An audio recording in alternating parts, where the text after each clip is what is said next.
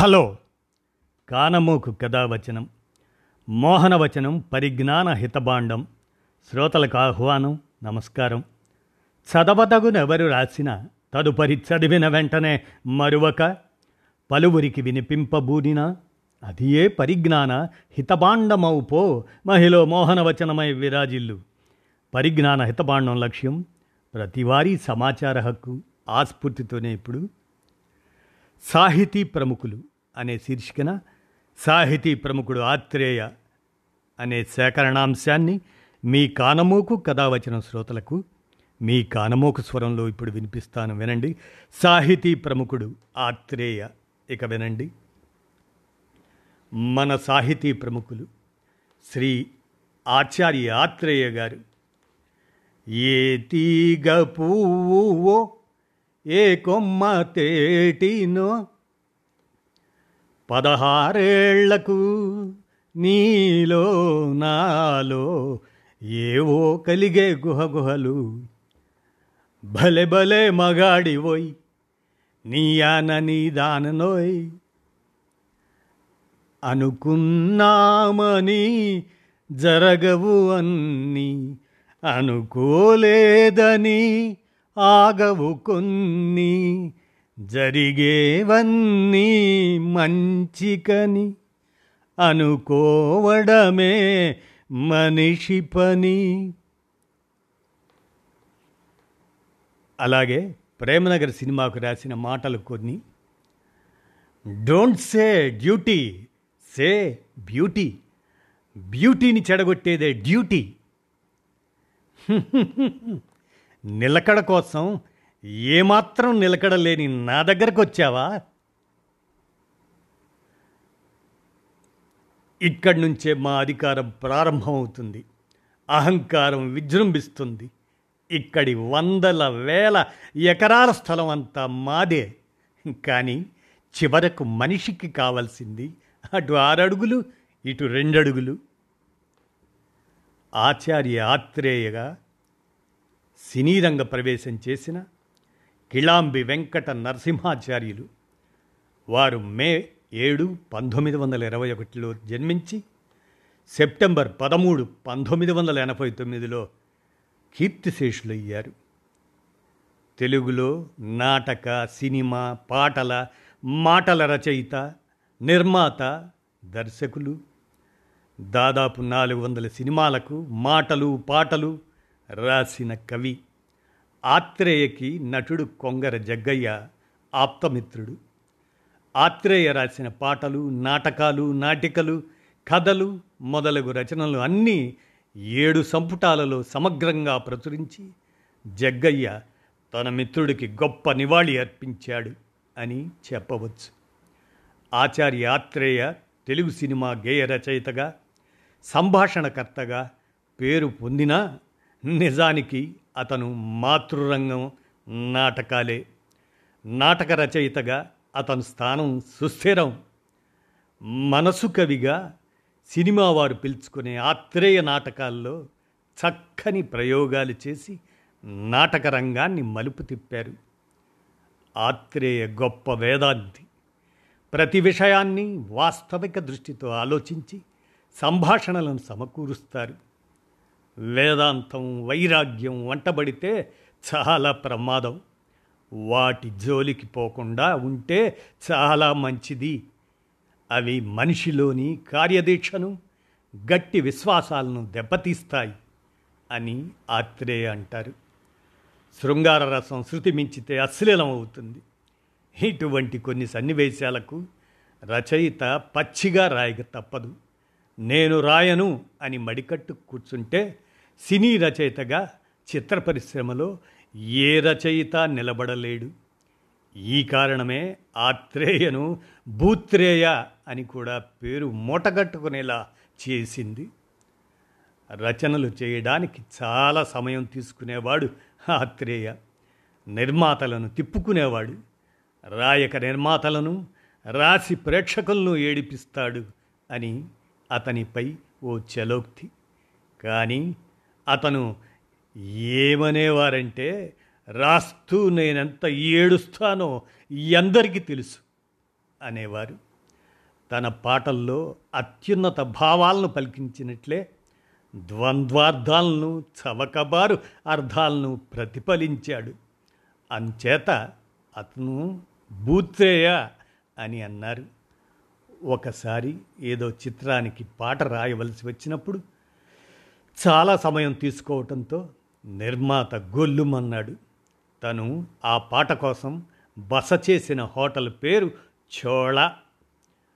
అందుకే పల్లవి తట్టడం లేదు అని చెప్పి వేరే హోటల్కి మార్పించుకొని వెంటనే ఆ పాటను పూర్తి చేశారు. ఇంతకీ విషయం ఏమిటంటే చోళులకి పల్లవులకి పడదు. ఇదే విషయాన్ని శ్లేషగా చెప్పారు. తెలుగు సినిమా పాటలను మామూలు వాడుక మాటలతోనే రాయగలిగిన ఘనాపాటి ఆత్రేయ. ఉదాహరణకి తేనె మనసుల సినిమాలో ఈ రెండు పాటలు. ఏమమ్మా నిన్నేనమ్మా ఎలా ఉన్నావు? నీ ఎదుట నేను వారెదుట నీవు. మా ఎదుట ఓ మామా ఎప్పుడుంటావు? అలాగే ప్రేమ్నగర్ సినిమాలో నేను పుట్టాను ఈ లోకం మెచ్చింది నేను ఏడ్చాను ఈ లోకం నవ్వింది నేను నవ్వాను ఈ లోకం ఎచ్చింది ఆ పాట అలాగే తేట తేట తెలుగులా తెల్లవారి వెలుగులా. ఈ పాట ఇలా చెప్పుకుంటూ పోతే ఈ చిట్ట అనంతమే అవుతుంది. మరో చరిత్ర సినిమాకి రాసిన పాటలు ఏ తీగ పువ్వు ఏ కొమ్మ తేటినో. అలాగే పదహారేళ్ళకు నీలో నాలో. అలాగే భలే భలే మగాడివోయ్ నీయాన నీదాననోయ్ అనే పాటలు ఇప్పటికీ శ్రోతల్ని అలరిస్తూనే ఉన్నాయి. కృష్ణ శారదలు నటించిన ఇంద్రధనస్సు సినిమాలోని పాట నేనొక ప్రేమ పిపాసిని నీ ఆశ్రమవాసివి అనే పాట ఆత్రేయకు అత్యంత ఇష్టమైన పాటగా చెబుతారు. అతను ఒకసారి ఏదో సందర్భంలో ఆత్రేయ గారు ఈ పాట నా జీవితానికి సంబంధించిన పాట అని చెప్పారు. ఆత్రేయ వాస్తవిక జీవితంలో భగ్న ప్రేమికుడై ఉంటాడు. అందుకనే అతను రాసిన పాటల్లో విషాద గీతాలు ముఖ్యంగా మనస్సును గూర్చిన రాసిన పాటల్లో అంతటి విషాదం గోచరిస్తూ ఉండేవేమో. ఇంతకీ మనస్సును గూర్చి ఆత్రేయ రాసినన్ని పాటలు వేరొకరు రాసి ఉండలేదు. అందుకనే అతడిని మనస్సు కవి మనసు కవి అనేవారు. బహుశా అందుచేతనే ఉంటుంది డాక్టర్ చక్రవర్తి సినిమాలోని మనసున మనసై బ్రతుకున బ్రతుకై. ఈ పాటని ఆత్రేయ రాశారేమో అనుకునేవారు. కానీ ఈ పాటను రాసినది వాస్తవానికి శ్రీశ్రీ గారు. శ్రీరంగం శ్రీనివాసరావు. అలాగే వీరిద్దరికి సంబంధించిందే ఇంకొక సంగతి ఉంది. అదేమంటే కారులో షికారుకెళ్ళే పాల బొగ్గల పసిడి చాన. ఈ పాటని శ్రీశ్రీ రాశారేమో అని అనుకునేవారం చాలామంది. కానీ ఈ పాటను రాసింది మాత్రం ఆత్రేయ. ఈ విధంగా సాహితీ ప్రముఖుడు ఆత్రేయ అనేటువంటి ఈ సేకరణాంశాన్ని మీ కానమోకు కథావచనం శ్రోతలకు మీ కానమోకు స్వరంలో వినిపించాను. విన్నారుగా? ధన్యవాదాలు. హలో. కానమోకు కథావచనం మోహనవచనం పరిజ్ఞాన హితబాండం శ్రోతలకు ఆహ్వానం నమస్కారం. చదవదగునెవరు రాసిన తదుపరి చదివిన వెంటనే మరువక పలువురికి వినిపింపబూనిన అది ఏ పరిజ్ఞాన హితభాండమవుపో మహిళ మోహనవచనమై విరాజిల్లు. పరిజ్ఞాన హితభాండం లక్ష్యం ప్రతివారీ సమాచార హక్కు ఆస్ఫూర్తితోనే ఇప్పుడు. కూర్పరి శారదా ప్రసాద్.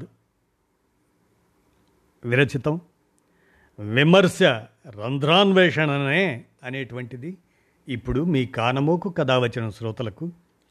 మీ కానమోకు స్వరంలో వినిపిస్తాను వినండి. విమర్శ రంధ్రాన్వేషణనే ఇక వినండి. ఇది గతంలో ఒక పత్రికలో ప్రచురించబడిందే. అప్పుడు చదవని కొందరి మిత్రుల కోసం ఇప్పుడు మీ కానమూకు కథ వచ్చిన శ్రోతలకు మీ కానమూకు స్వరంలో వినిపిస్తాను. వినండి. ఈ రోజుల్లో చాలామందికి విమర్శకు రంధ్రాన్వేషణకు తేడా తెలియటం లేదు.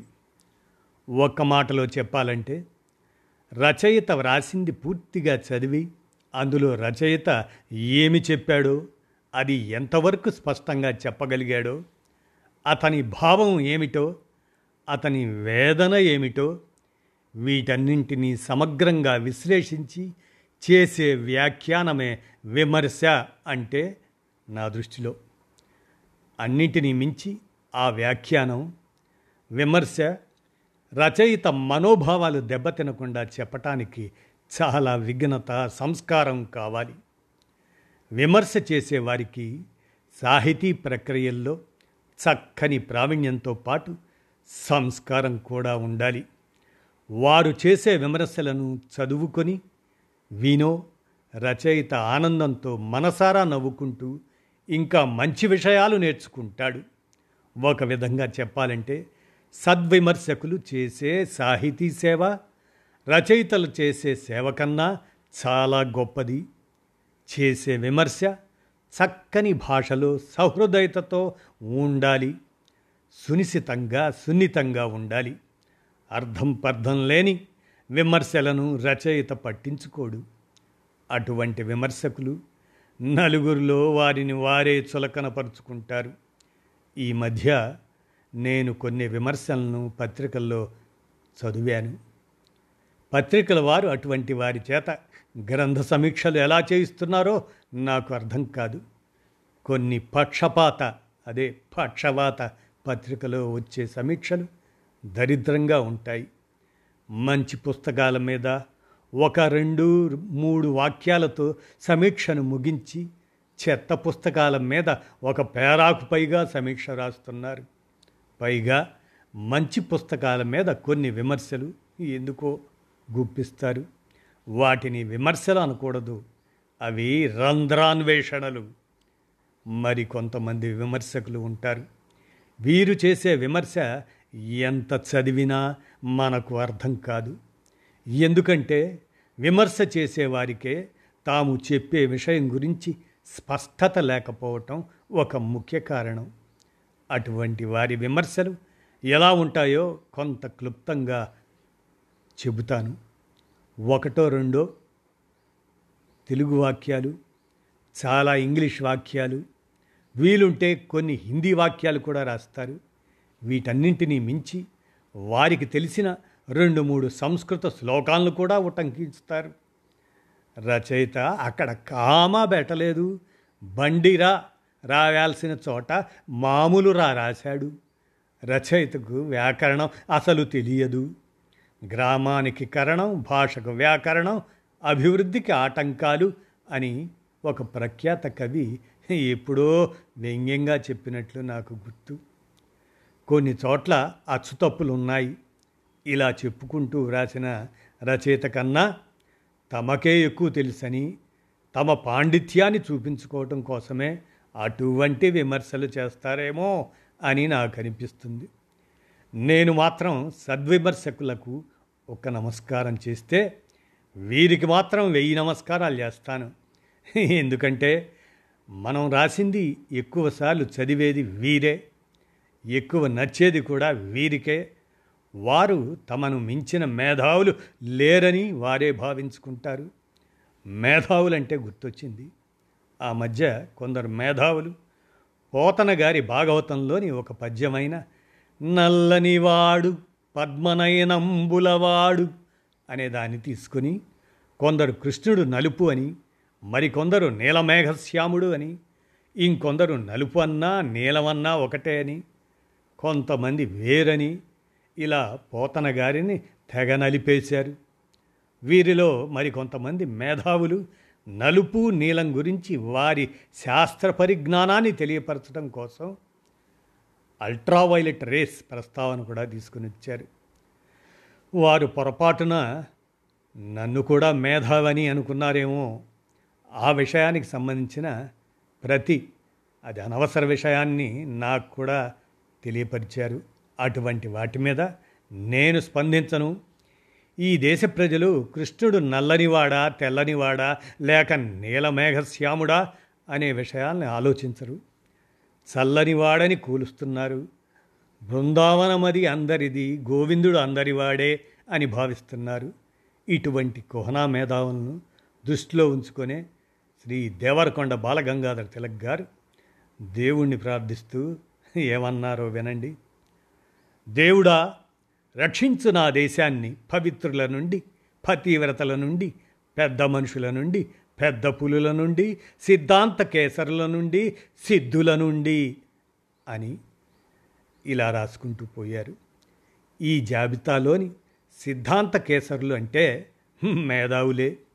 సాహితీ ద్రష్టలంతా సాహితీ స్రష్టలు కారు కాలేరు. ఇలాంటి కువమర్శలకు భయపడి ఒక మహారచయిత అయిన జేమ్స్ జోయిస్ తన స్నేహితుతో ఇలా అన్నాడట నేను ఈ రోజంతా ఏమి చేశానో తెలుసా? ఒక చోట పెట్టిన కామాను తొలగించాను. మరుసటి రోజు ఇలా అన్నాడట ఈ రోజంతా బాగా ఆలోచించి నిన్న తొలగించిన కామాను మళ్ళీ అక్కడే ఉంచాను అని ఎంత వృధా చేసుకున్నాడో పాపం తన విలువైన కాలాన్ని. లేకపోతే వారి నుండి మరిన్ని విలువైన గ్రంథాలు వచ్చి ఉండేవి. చక్కని వ్యాఖ్యలే రచయిత అభివృద్ధికి తోడ్పడతాయి. మంచి విమర్శలు ఎంత గొప్పగా ఉంటాయో విమర్శల్లో ఎంత సాహితీ నైపుణ్యం చూపించవచ్చో సంస్కారవంతంగా ఎలా విమర్శించవచ్చో తెలుసుకోవాలంటే శ్రీ మల్లాది రామకృష్ణ శాస్త్రి గారు రచించిన చలువ మిరియాలు అనే గ్రంథం చదివి తీరవలసిందే. ముళ్ళపూడి వెంకటరమణ గారు మొదట్లో ఆంధ్రపత్రికలో సినిమా సమీక్షలు రాసేవారు. వారు రాసే సమీక్షలే తర్వాతి రోజుల్లో వారిని రచయితగా మంచి గుర్తింపు తెచ్చిపెట్టాయి. అలా సమీక్షలు రాయటం నిజంగా కత్తి మీద సాము లాంటిది. సినిమా బాగాలేదని రాస్తే ఆ పత్రికకు సినిమా వారి ప్రకటనలు రావు. బాగాలేని సినిమాను బాగుందని రాసే ప్రేక్షకులను మోసం చేయటం ఆయనకు ఇష్టం ఉండదు. ఆ రోజుల్లో కొందరు ప్రేక్షకులు వారి సమీక్షలు చూసి సినిమాలకు వెళ్ళేవారు. శ్రీ నందమూరి తారక రామారావు గారు రావణ పాత్రలో అద్భుతంగా నటించి దర్శకత్వం వహించిన శ్రీ సీతారామ కళ్యాణం సినిమాకు సమీక్ష రాస్తూ రమణ గారు ఒక చోట ఇలా వ్రాసి ముగించారు.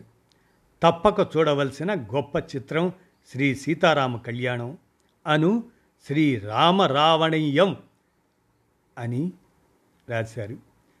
అందులో శ్రీ రామారావు గారు పోషించిన రావణ పాత్రను బాగా ఎలివేట్ చేశారు. ఆ సమీక్ష చదివిన వెంటనే రామారావు గారు రమణ గారికి ఫోన్ చేసి ఒకసారి వెంటనే రాగలరా? అని ఫోన్ పెట్టేశారు. రమణ గారు బిక్కు బిక్కుమంటూ ఎన్టీఆర్ వద్దకు వెళ్ళారు. శ్రీ రామారావు గారు వారిని సాధారణంగా కూర్చోబెట్టి ఏమీ చెప్పకుండా మనసారా నవ్వుకుంటున్నారట.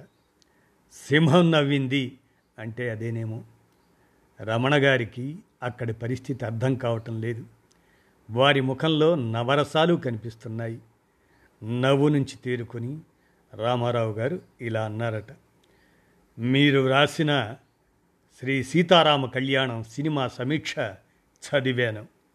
మీ సునిశితమైన వ్యాఖ్య నాకు బాగా నచ్చింది.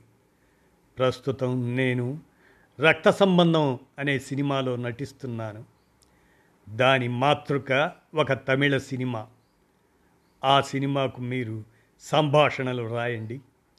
నిర్మాతలకు నేను చెబుతాను అని చెప్పి వారిని సాధారణంగా పంపించారు. శ్రీ ముళ్ళపూడి వారు ఆ సినిమాతోనే సినీ రంగ ప్రవేశం చేశారు.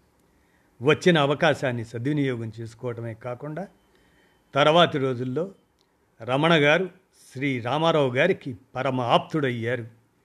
శ్రీ రామారావు గారికి రమణ గారితో ఉన్న అనుబంధం అవగాహన గురించి మరొక చిన్న సంఘటనను వివరిస్తాను. అవి రమణ గారు రామారావు గారు నటిస్తున్న గుడిగంటలు సినిమాకు సంభాషణలు రాస్తున్న రోజులు. అది వారికి రామారావు గారితో రెండవ చిత్రం. అంతకుముందు రమణ గారు రాసిన రక్త సంబంధంలో రామారావు గారికి మంచి పేరు ప్రఖ్యాతులు వచ్చాయి. అందుచేత రమణ గారంటే రామారావు గారికి ప్రత్యేకమైన అభిమానం. మరి ఏమైందో ఏమో? గుడిగంటలు షూటింగ్ సందర్భంలో ఒకరోజు రామారావు గారు చాలా కోపంగా ఉన్నారు. రమణ గారు తనను గురించి ఏమనుకుంటున్నాడు? జాగ్రత్తగా ఉండమనండి. లేకపోతే ఆయన్ని తీసేసి సముద్రాల జూనియర్తో రాయిస్తాను అని ఎవరితోనూ అన్నారట. ఈ విషయం తెలుసుకున్న తర్వాత దర్శక నిర్మాతలు మధుసూదన్ రావు డూండి గారులు రమణ గారి వద్దకు వెళ్ళి రామారావు గారికి క్షమాపణలు చెప్పండి అని చెప్పారు. అందుకు రమణ గారు నేనేమి తప్పు చేశానని క్షమాపణ చెప్పాలండి. నేనేమన్నా తప్పు చేస్తే నన్ను పిలిచి మందలించే చనువు రామారావు గారికి ఉంది. నన్ను తీసేసి సముద్రాల జూనియర్ను పెట్టుకుంటున్నా ఉన్నారట ఏమో ఏదో ఒక నాటికి నేను అంతకన్నా పెద్ద రచయితను కావచ్చు. అప్పుడు రామారావు గారితో కాకుండా నాగేశ్వరరావు గారితో సినిమాను తీస్తానేమో. ఎవరికెవరుక ముళ్ళపూడి వారు అన్న మాటలన్నీ యథాతథంగా దర్శక నిర్మాతలు రామారావు గారికి తెలియజేశారు. ఆ మాటలను విన్న తర్వాత రామారావు గారికి ఏమాత్రం కోపం రాలేదు సరికదా? పైగా పెద్దగా నవ్వారట. రమణ గారు అలా అన్నారా? అయితే నేను విన్నది ఖచ్చితంగా అబద్ధం అయి ఉంటుంది. ఆయన అలా మాట్లాడి ఉండరు. నేనే తొందరపడ్డాను అన్నారట.